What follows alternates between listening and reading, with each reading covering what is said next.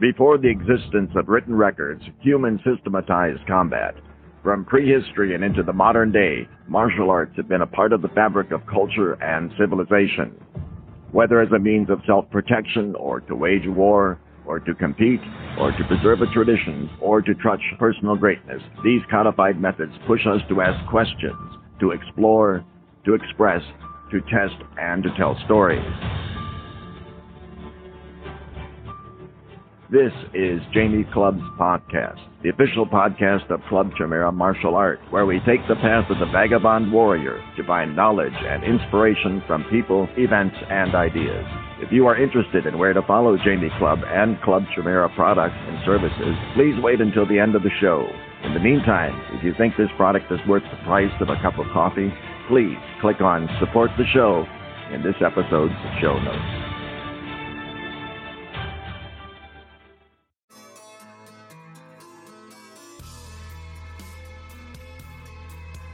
This episode, we reach the 10th instalment of our Martial Movie Massacre series. To celebrate this milestone, I intend to give you my 10 movie recommendations. These will consist of 5 underrated martial arts movies and 5 non martial arts movies that martial artists should watch. It's split between two episodes. I will alternate between these two types of film. A few things to say before I proceed. These aren't all my favourite films. Some I love, whereas others are just on the list because they meet the criteria I set for the show. They won't be in any sort of order of preference, and the list also is far from exhaustive. But having said that, there's still quite a lot to get into, and I can't wait to indulge. Put down the gloves and pick up the popcorn for part 1 of Martial Movie Massacre 10, or Triple MX, or 3010 if you like odd cryptic sequel titles.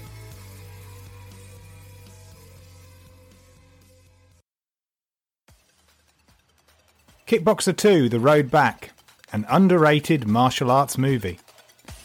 Quote Sometimes it's better to flow than attack. Sometimes it is better to attack. And a wise man knows when to do which.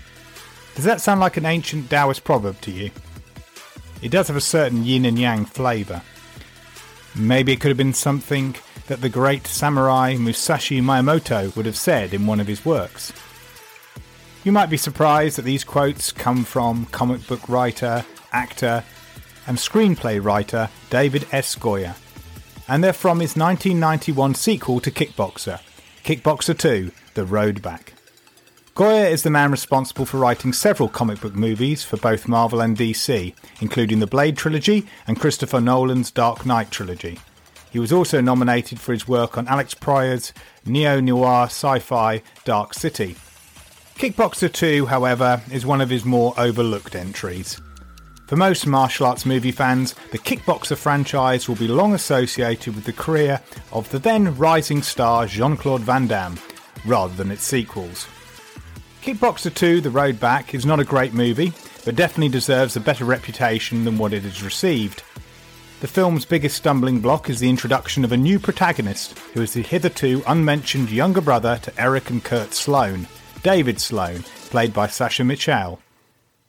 Despite the great choice of bringing back the big bad from the first film, Tong Po, as this movie's dragon, the connection made between David Sloan and his brothers in the previous movie makes it fail as a sequel. Dennis Alexio and Jean Claude Van Damme, who played the elder two Sloan brothers, couldn't even be used for family photographs in the single flashback scene. Furthermore, the film doesn't tell us how Eric Sloan died. We just hear that Kurt was shot by Tong Po in retaliation for his humiliating defeat, and that love interest Mylee was also killed, somehow. It's as if this part was edited out or Goyer forgot, stroke didn't care, that Eric had been paralysed during the fight with Tong Po rather than killed.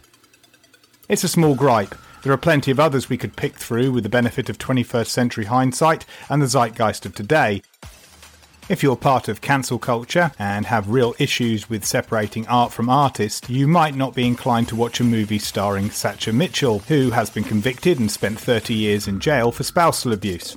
A far lesser problem, but certainly one that would affect his martial arts reputation in movies, was the persistent rumour that Benny the Jet Urquidez, who'd been employed to be the film's fight choreographer, had to double for Mitchell during his fight scenes with the aforementioned Tong Po. Following in the legacy of the previous film, Tong Po is a character played by Michel Qissi wearing yellowface. And there's also the continuing tradition of not a single Thai character being played by a Thai actor. Like the first film, no one really has an authentic Thai name. This one even has a Japanese actor playing the movie's new big bad. Whilst on that topic, the entire distorted honour plot feels more like that of a deranged samurai medievalist than the behaviour of a Muay Thai manager stroke gangster. However, to butcher far superior literary material, I've come to praise Kickboxer 2, not to rebury it. The first thing that struck me about the movie as a teenager was that it didn't feel like a low budget exploitation film. Director Albert Pyun has been unfairly dismissed as a latter day Ed Wood. But this is the man whose debut movie was 1982's The Sword and the Sorcerer.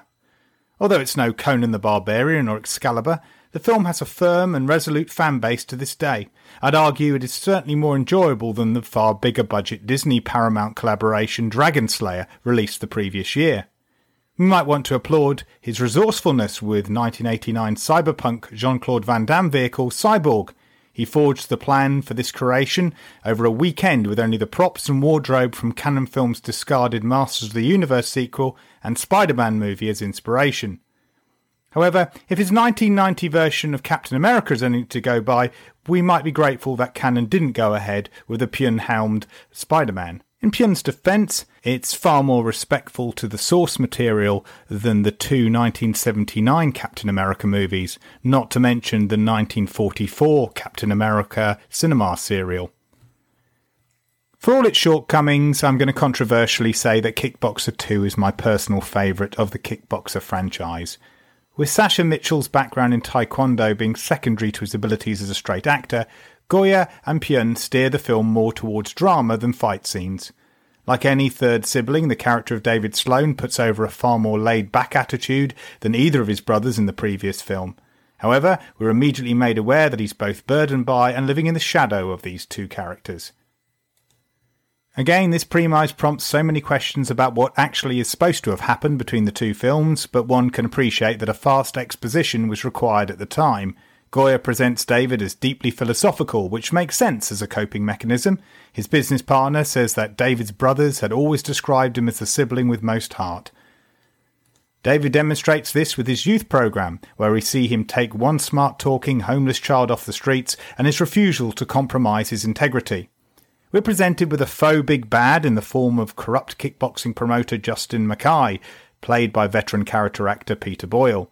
Mackay gets the burn off both the story's hero and its genuine big bad, as Goyer provides us with two perfect put downs that tell you all you need to know about the characters involved. Initially, Mackay tries to convince David to come on board with his fight promotion, flattering him with how impressed he was with his inspirational speeches, only to be turned down. When he tells David he's disappointed, he's advised, quote, You should learn to live with disappointment. It builds character. At the end of his final scene, Mackay has had his entire promotion destroyed and he's facing criminal charges. He is painfully aware he has been played by the shadowy partner who turns out to be Tong Po's manager, seeking to reclaim honour by setting up a match between his fighter and the remaining Sloan brother. As consolation for his troubles, the manager Sanga, played by the great Cary-Hiroyuki Tagawa, surprises Mackay with a huge sum of money. He then leaves his astonished ex-business partner with an acidic twist on a well-used proverb. Quote, Some things money can't buy. Fortunately for me, you're not one of those things. End quote. Credit to Boyle, whose extensive TV and film work is worth checking out. He doesn't give us a cackling, moustache twirling villain or an inept buffoon. His understated and human performance provides us with the all too common Hannah Arendt banality of evil. He's just like any other corrupt business person who worships money. Goyer sets us up with an intriguing self contained first act that would have worked well as the first episode of a TV drama. Although the events of this part are directly connected to the main threat, the filmmakers wisely hold back on it. Like the first movie, what we're looking at here is a revenge story, but with far more layers. There isn't really a message of sorts, other than that a focused mind is the most dangerous weapon in the world. I guess that plays out with all the self imposed baggage and psychological warfare that the lead protagonist has to bear. There has been some casual criticism that the movie takes itself too seriously. However, Goyer and Pyun demonstrate a fair amount of self awareness when it comes to the liberal use of wise sayings. Xian, the returning Kru from the previous movie, provides the comic relief in this respect, with a reoccurring joke of him trying to tell a fable and forgetting which animals are featured. If you came into this without seeing the first film, the continuity problems would not seem so jarring. The film's opening titles are covered by an appropriate stirring pop rock anthem by Eric Burnett, My Brother's Eyes. It sets the tone beautifully with a build up and with lyrics that link into the plot as a bonus. It's on the nose and quite typical of martial arts sports movies, but no less cheesy than anything produced by Stan Bush, Joe Esposito, Survivor, Robert Tepper, or Ike Stubblefield. Like many action movies since the 1980s, and in part inspired by the work of Jean Claude Van Damme and especially the first Kickboxer movie, there is an overuse of slow motion in the action sequences. Even to this day, this is a reoccurring cliche. However, there is one standout scene where slow motion is used very well. In order to better establish its status as a sequel and connecting more to the original film, the villain Tong Po was brought back. However, there was a problem. And that problem is the same problem that any sequel faces when they want to bring back a previous vanquished villain. In the first Kickboxer, Tong Po was introduced as a veritable monster knee striking and round kicking a concrete pillar. He goes on to totally destroy the world champion Eric Sloan, paralysing him at the end of their fight. This is, of course, what inspires brother Kurt to go on his revenge mission to learn Muay Thai in the authentic fashion and defeat Tong Po in competition. By the end of the movie, in an effort to raise the stakes for the hero and also to push Van Damme's character's position to the status of superhero, Kurt is blackmailed into throwing the fight against his enemy. Tong Po is diminished to the status of a coward who's only able to physically beat up Kurt because of a blackmail threat. Once this burden is lifted, Kurt is able to bounce back with ease and dispatches his opponent with a display of trademark Van Damme techniques with no threat whatsoever from his enemy, this is even to the extent of Tong Po resorting to the cowardly villain cliche and charging Van Damme's character with a flaming torch. Kickboxer 2 reinstates and re-establishes the menace of Tong Po by introducing him in a nightmarish scene where he demolishes David's former wayward student in front of his own mother and teacher. Outside of the work of John Woo in the 1990s, I have rarely seen slow motion used so effectively and so justifiably. In conclusion, Kickboxer 2 The Road Back works well in spite of its status as a cynical cash in and is best appreciated as a standalone film.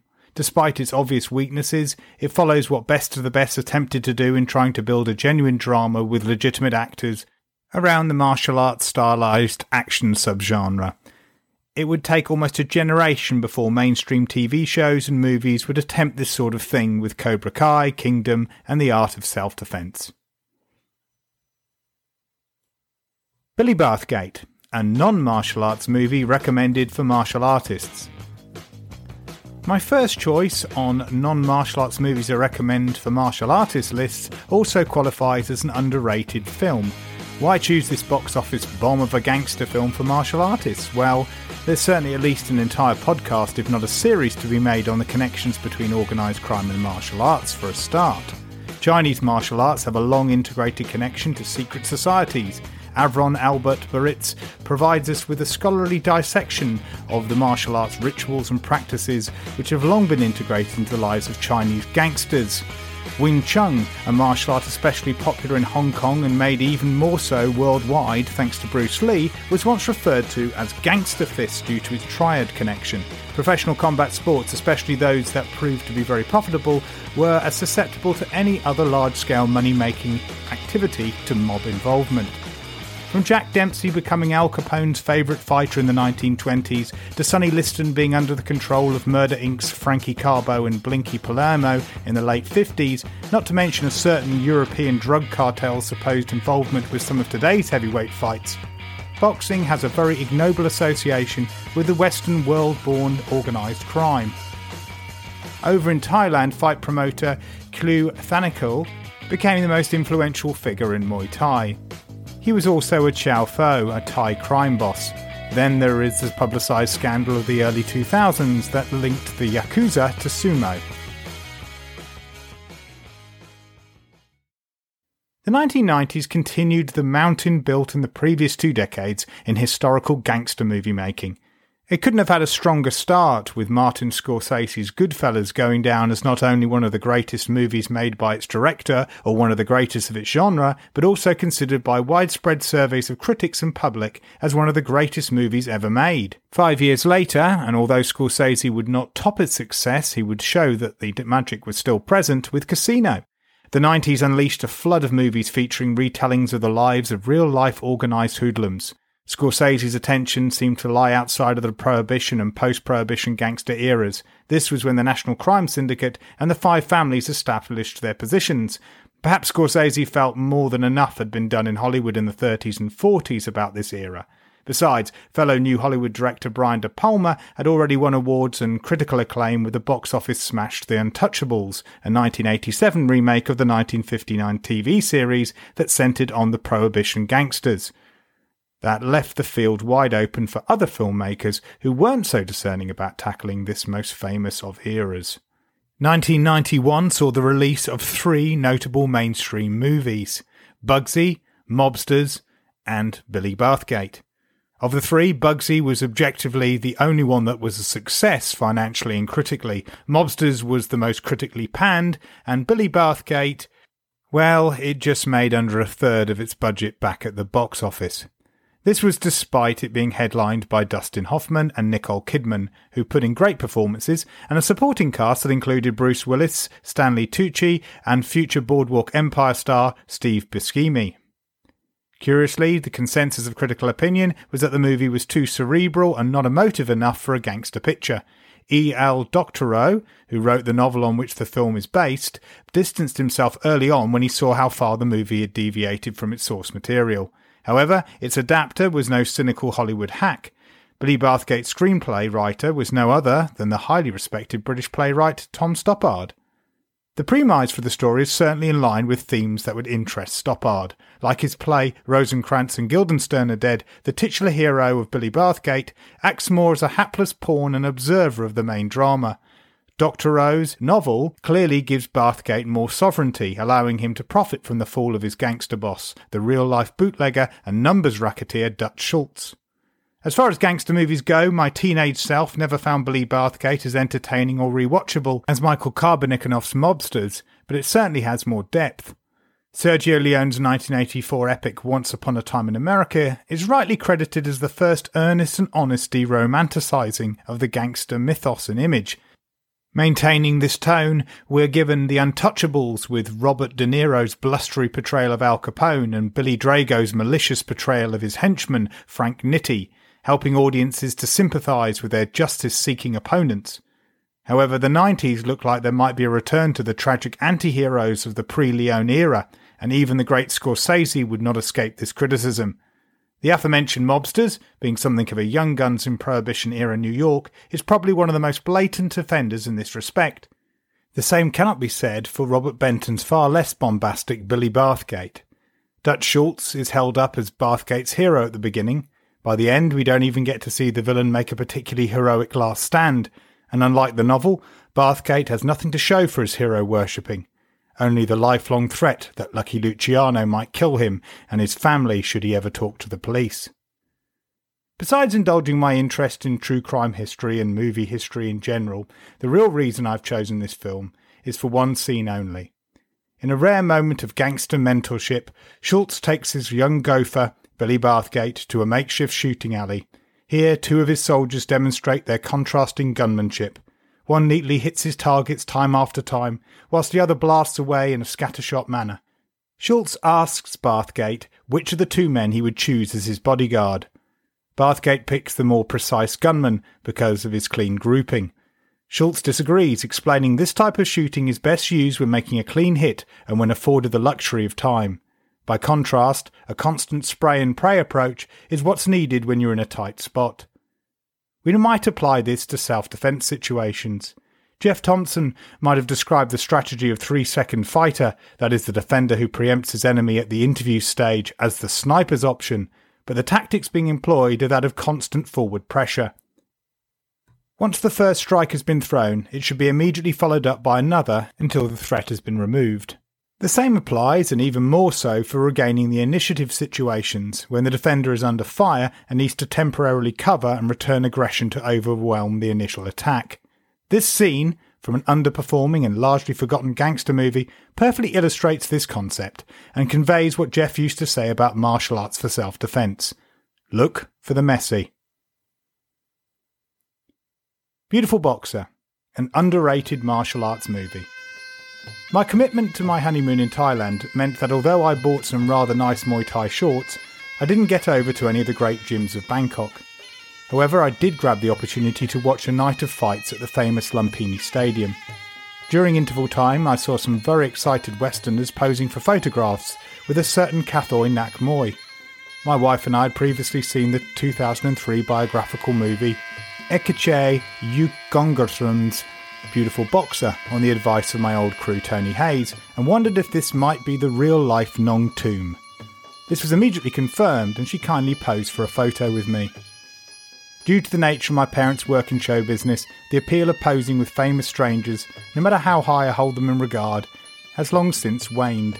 However, the movie Beautiful Boxer was such a moving example of what a martial artist can be and do that this was definitely a moment I wanted to commemorate.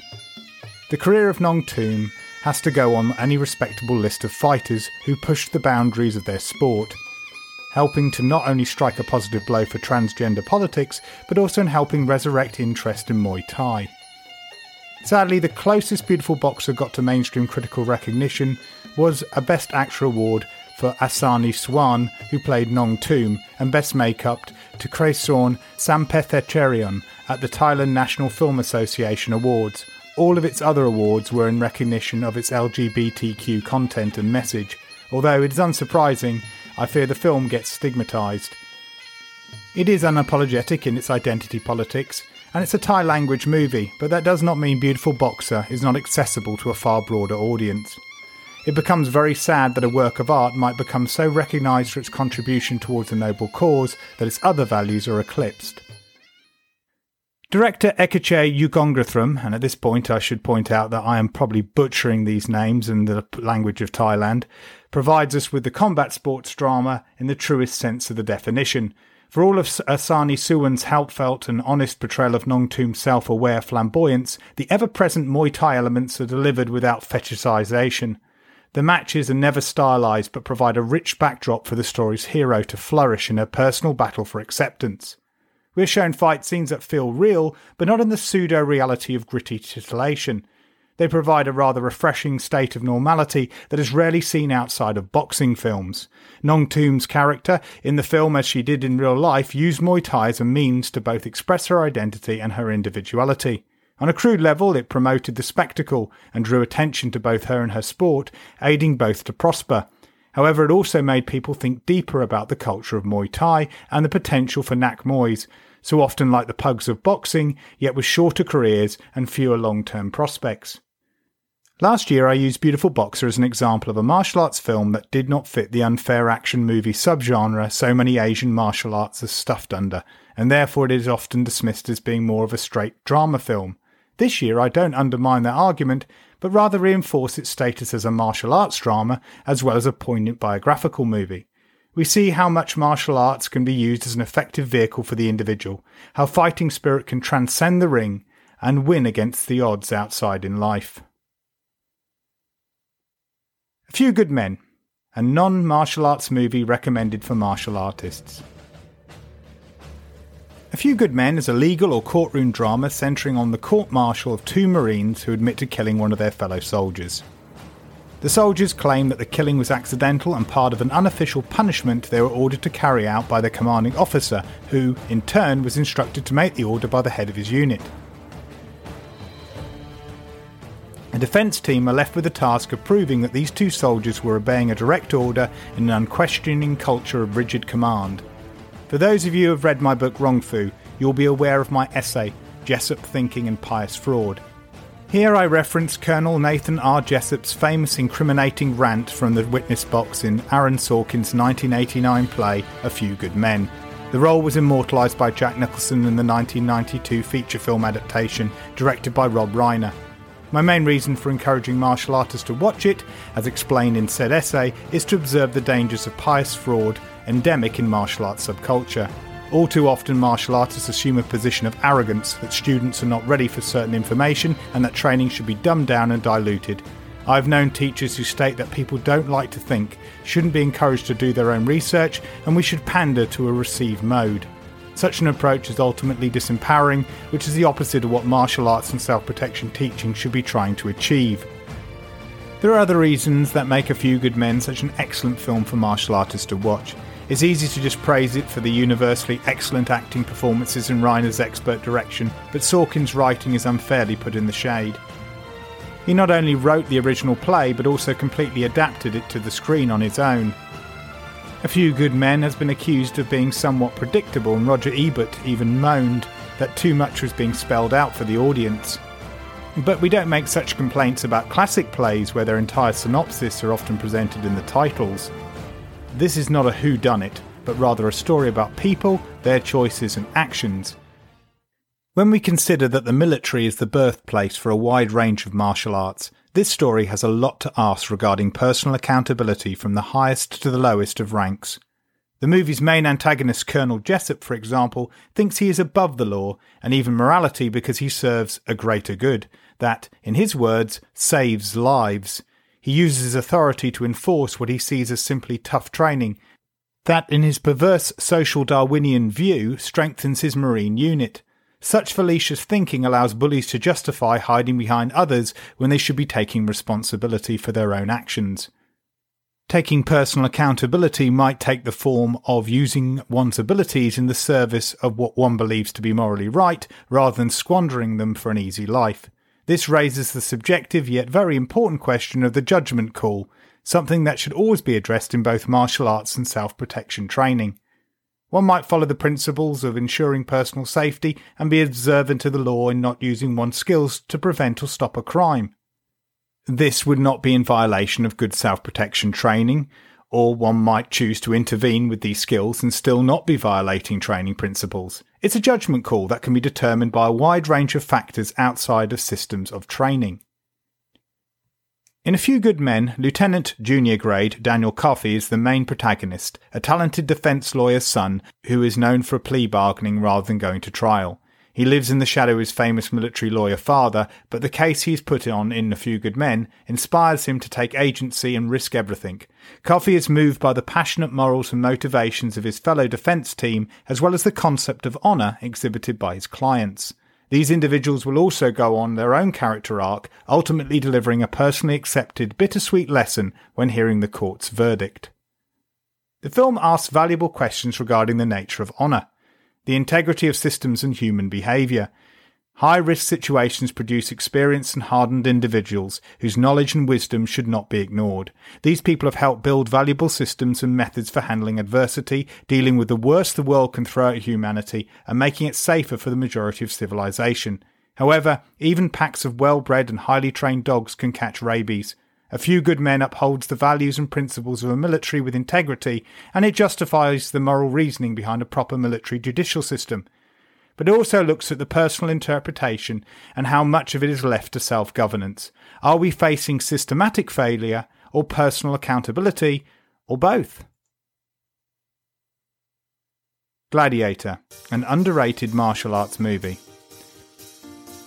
Mention the name Gladiator in reference to a feature film, and the chances are you're going to think of Ridley Scott's hugely successful reinvention of sword and sandal epics, 2000's Gladiator.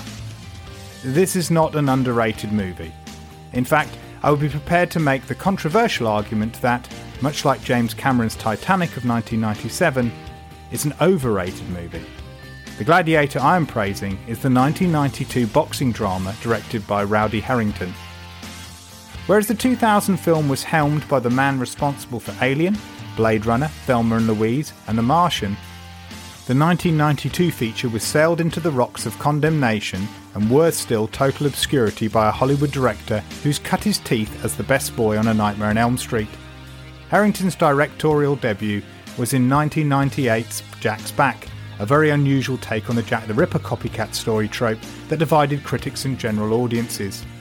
Sir Ridley Scott has received three Oscar nominations, a Golden Globe Award, two Primetime Emmy Awards, as well as two BAFTAs, one of which is the Fellowship Lifetime Achievement Award, the highest accolade the British Academy bestows. Herrington's only award of note appears to have been a Golden Raspberry nomination for Worst Director in his most famous movie, 1989's martial arts action movie and cult classic, Roadhouse. Scott's Gladiator won five Oscars, four BAFTAs, and two Golden Globes, not to mention at least 26 other notable nominations in major film festivals. It also made $460.5 million on its $103 million budget, and is credited with paving the way for historical epics in the 2000s, from The Last Samurai to 300. Herrington, who took over from the original Oscar winning director of Rocky, John G. Avildsen, made a movie that was panned by many critics and remains unpopular to this day. 1992's Gladiator was made for $20 million and lost 11 million at the box office.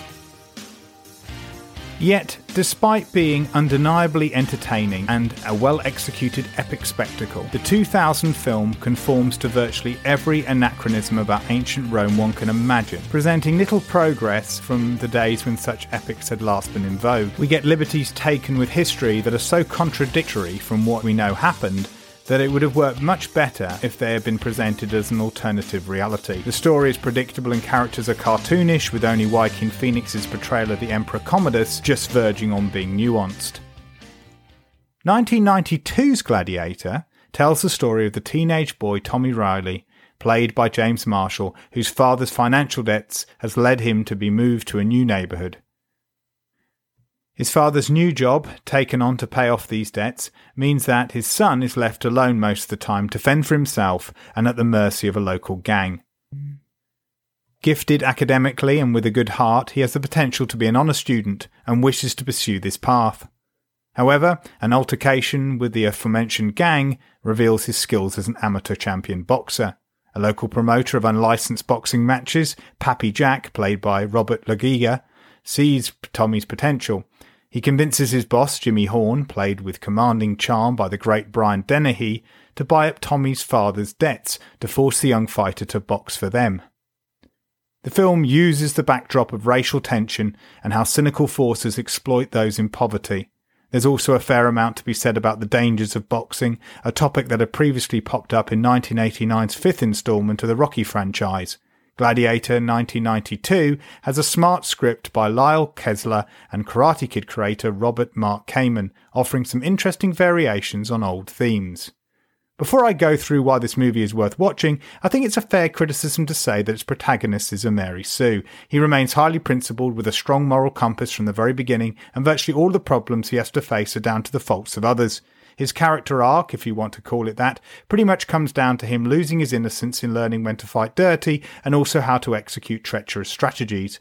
True, he's taught some valuable lessons by his new coach, but there's no friction between them or much in the way of a personal relationship. James Marshall offers us a somewhat vanilla performance, and yet I couldn't imagine it going any other way. It's comparable to Kevin Costner's Eliot Ness in The Untouchables, which I mentioned in the previous recommendation.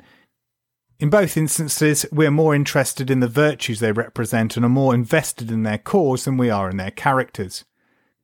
What then makes the movie is the array of colourful characters that entertain us in the way they maneuver around and try to maneuver these heroes.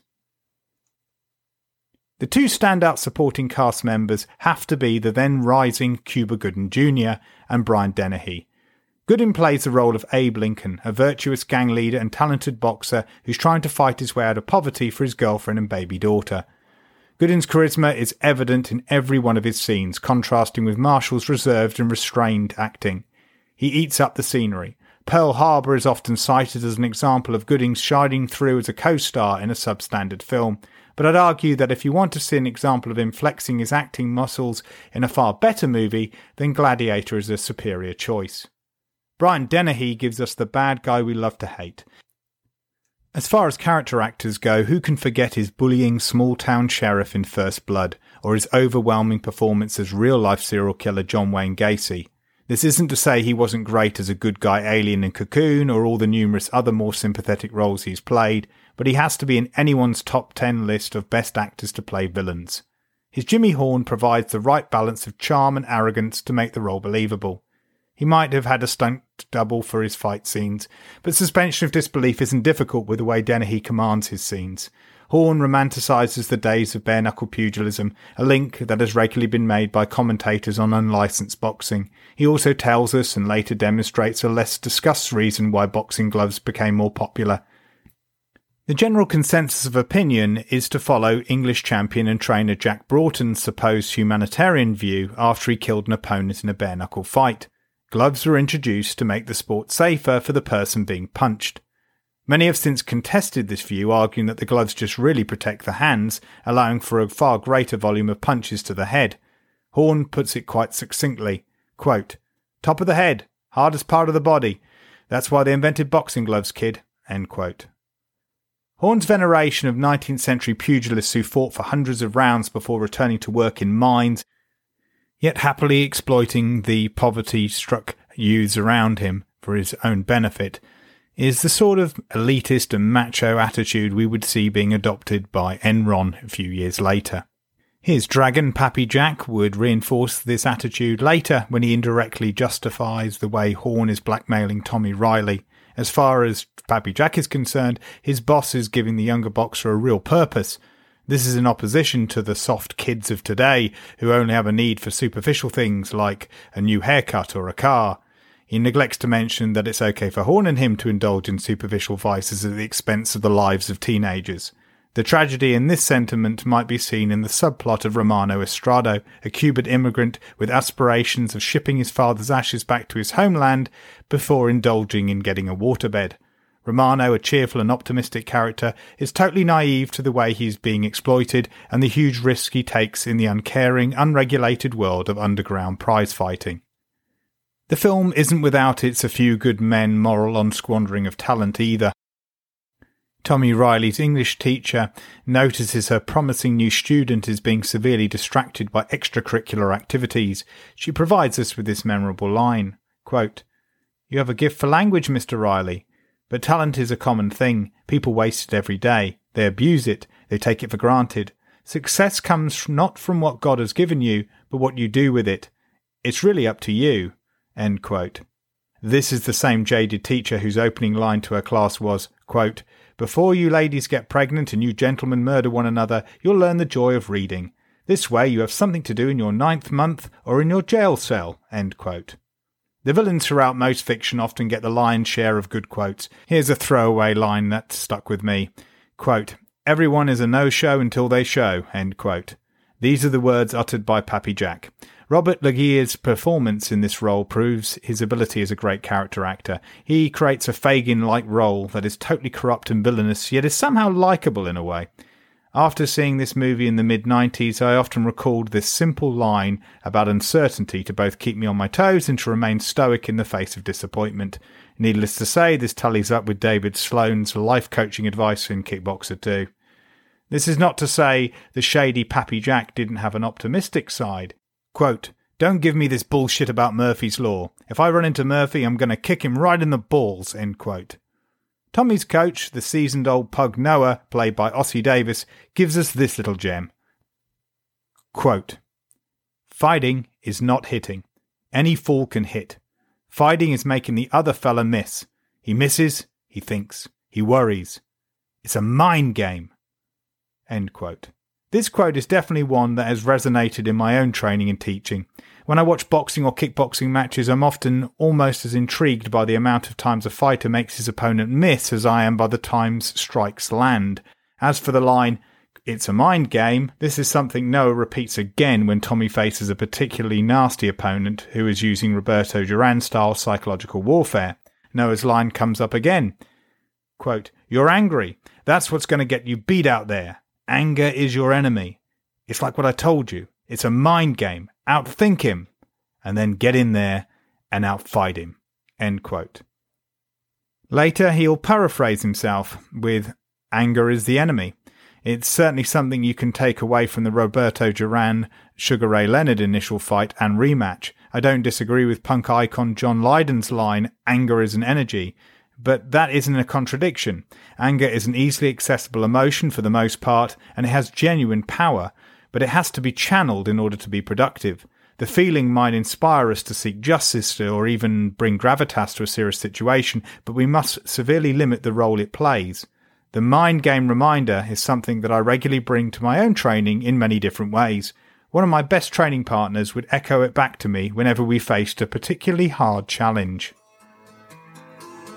And that brings us to the end of part 1 of Martial Movie Massacre 10. Coming soon in part 2, we will cover three non martial arts movies recommended for martial artists and two more underrated martial arts movies.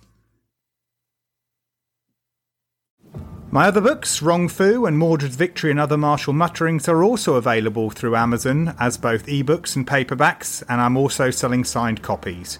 These works are collections of rewritten and re edited essays I've produced over the last two decades. Wrong Fu is a prequel to my Bullshido and the Fight to Make Martial Arts Work project, which deals with critical thinking in the history of martial arts. Mordred's Victory and Other Martial Mutterings covers the 10 years I ran Clubb Chimera Martial Arts as a school. Nowadays, I teach private lessons, courses, and seminars. These are bespoke services that put you in charge of your martial arts journey. I teach self protection and martial arts cross training. You can train with me one to one or in a small group. I count individual clients, couple clients, parent and child clients, and various other combinations. These can be taught face to face or virtually. I also regularly teach clubs, societies, and associations nationally and internationally. Please go to clubbchimera.com for details. Please don't forget to subscribe to the show on iTunes, Stitcher, TuneIn, Owltail, or whatever podcast platform you're currently using. If you could leave me a five star rating and a review, I would be really grateful. You can also follow me on Facebook, Instagram, Twitter, and at long last, TikTok. Facebook also has a members group in addition to the main business page, so please send in a request to join in with the training discussions and be a part of the wider CCMA community. I'm also uploading new content to YouTube. There are various short videos, vlogs, and full video versions of some of these podcast episodes on there, as well as filming of my various lessons, so you get an idea of the different services that I provide. Please check out the services section on the YouTube channel to find out more details on these individual services and suggestions for where you might want to take your training with me. Again, please subscribe, like, share, and leave a comment. All favourable engagement on these platforms helps keep CCMA going. Now, I don't know where you listen to this show, or watch or read any of the other free content I produce. My time to listen to podcasts usually occurs during dog walks or solo car journeys, or when I'm undertaking some mundane task or other around my home. I watch videos when I'm in the kitchen. My reading time occurs when I'm in a waiting room or during a rest period at home. My guess is a good number of you will think nothing of buying a coffee or some other beverage when you're commuting, or waiting, or on your break. If you believe that the work I produce is worth the price of a coffee, then please click on Support the Show in this episode's show notes. Whether or not you choose to do this, my thanks to everyone who joins me on this Vagabond Warriors journey, and I look forward to sharing more travel notes with you all on the next show.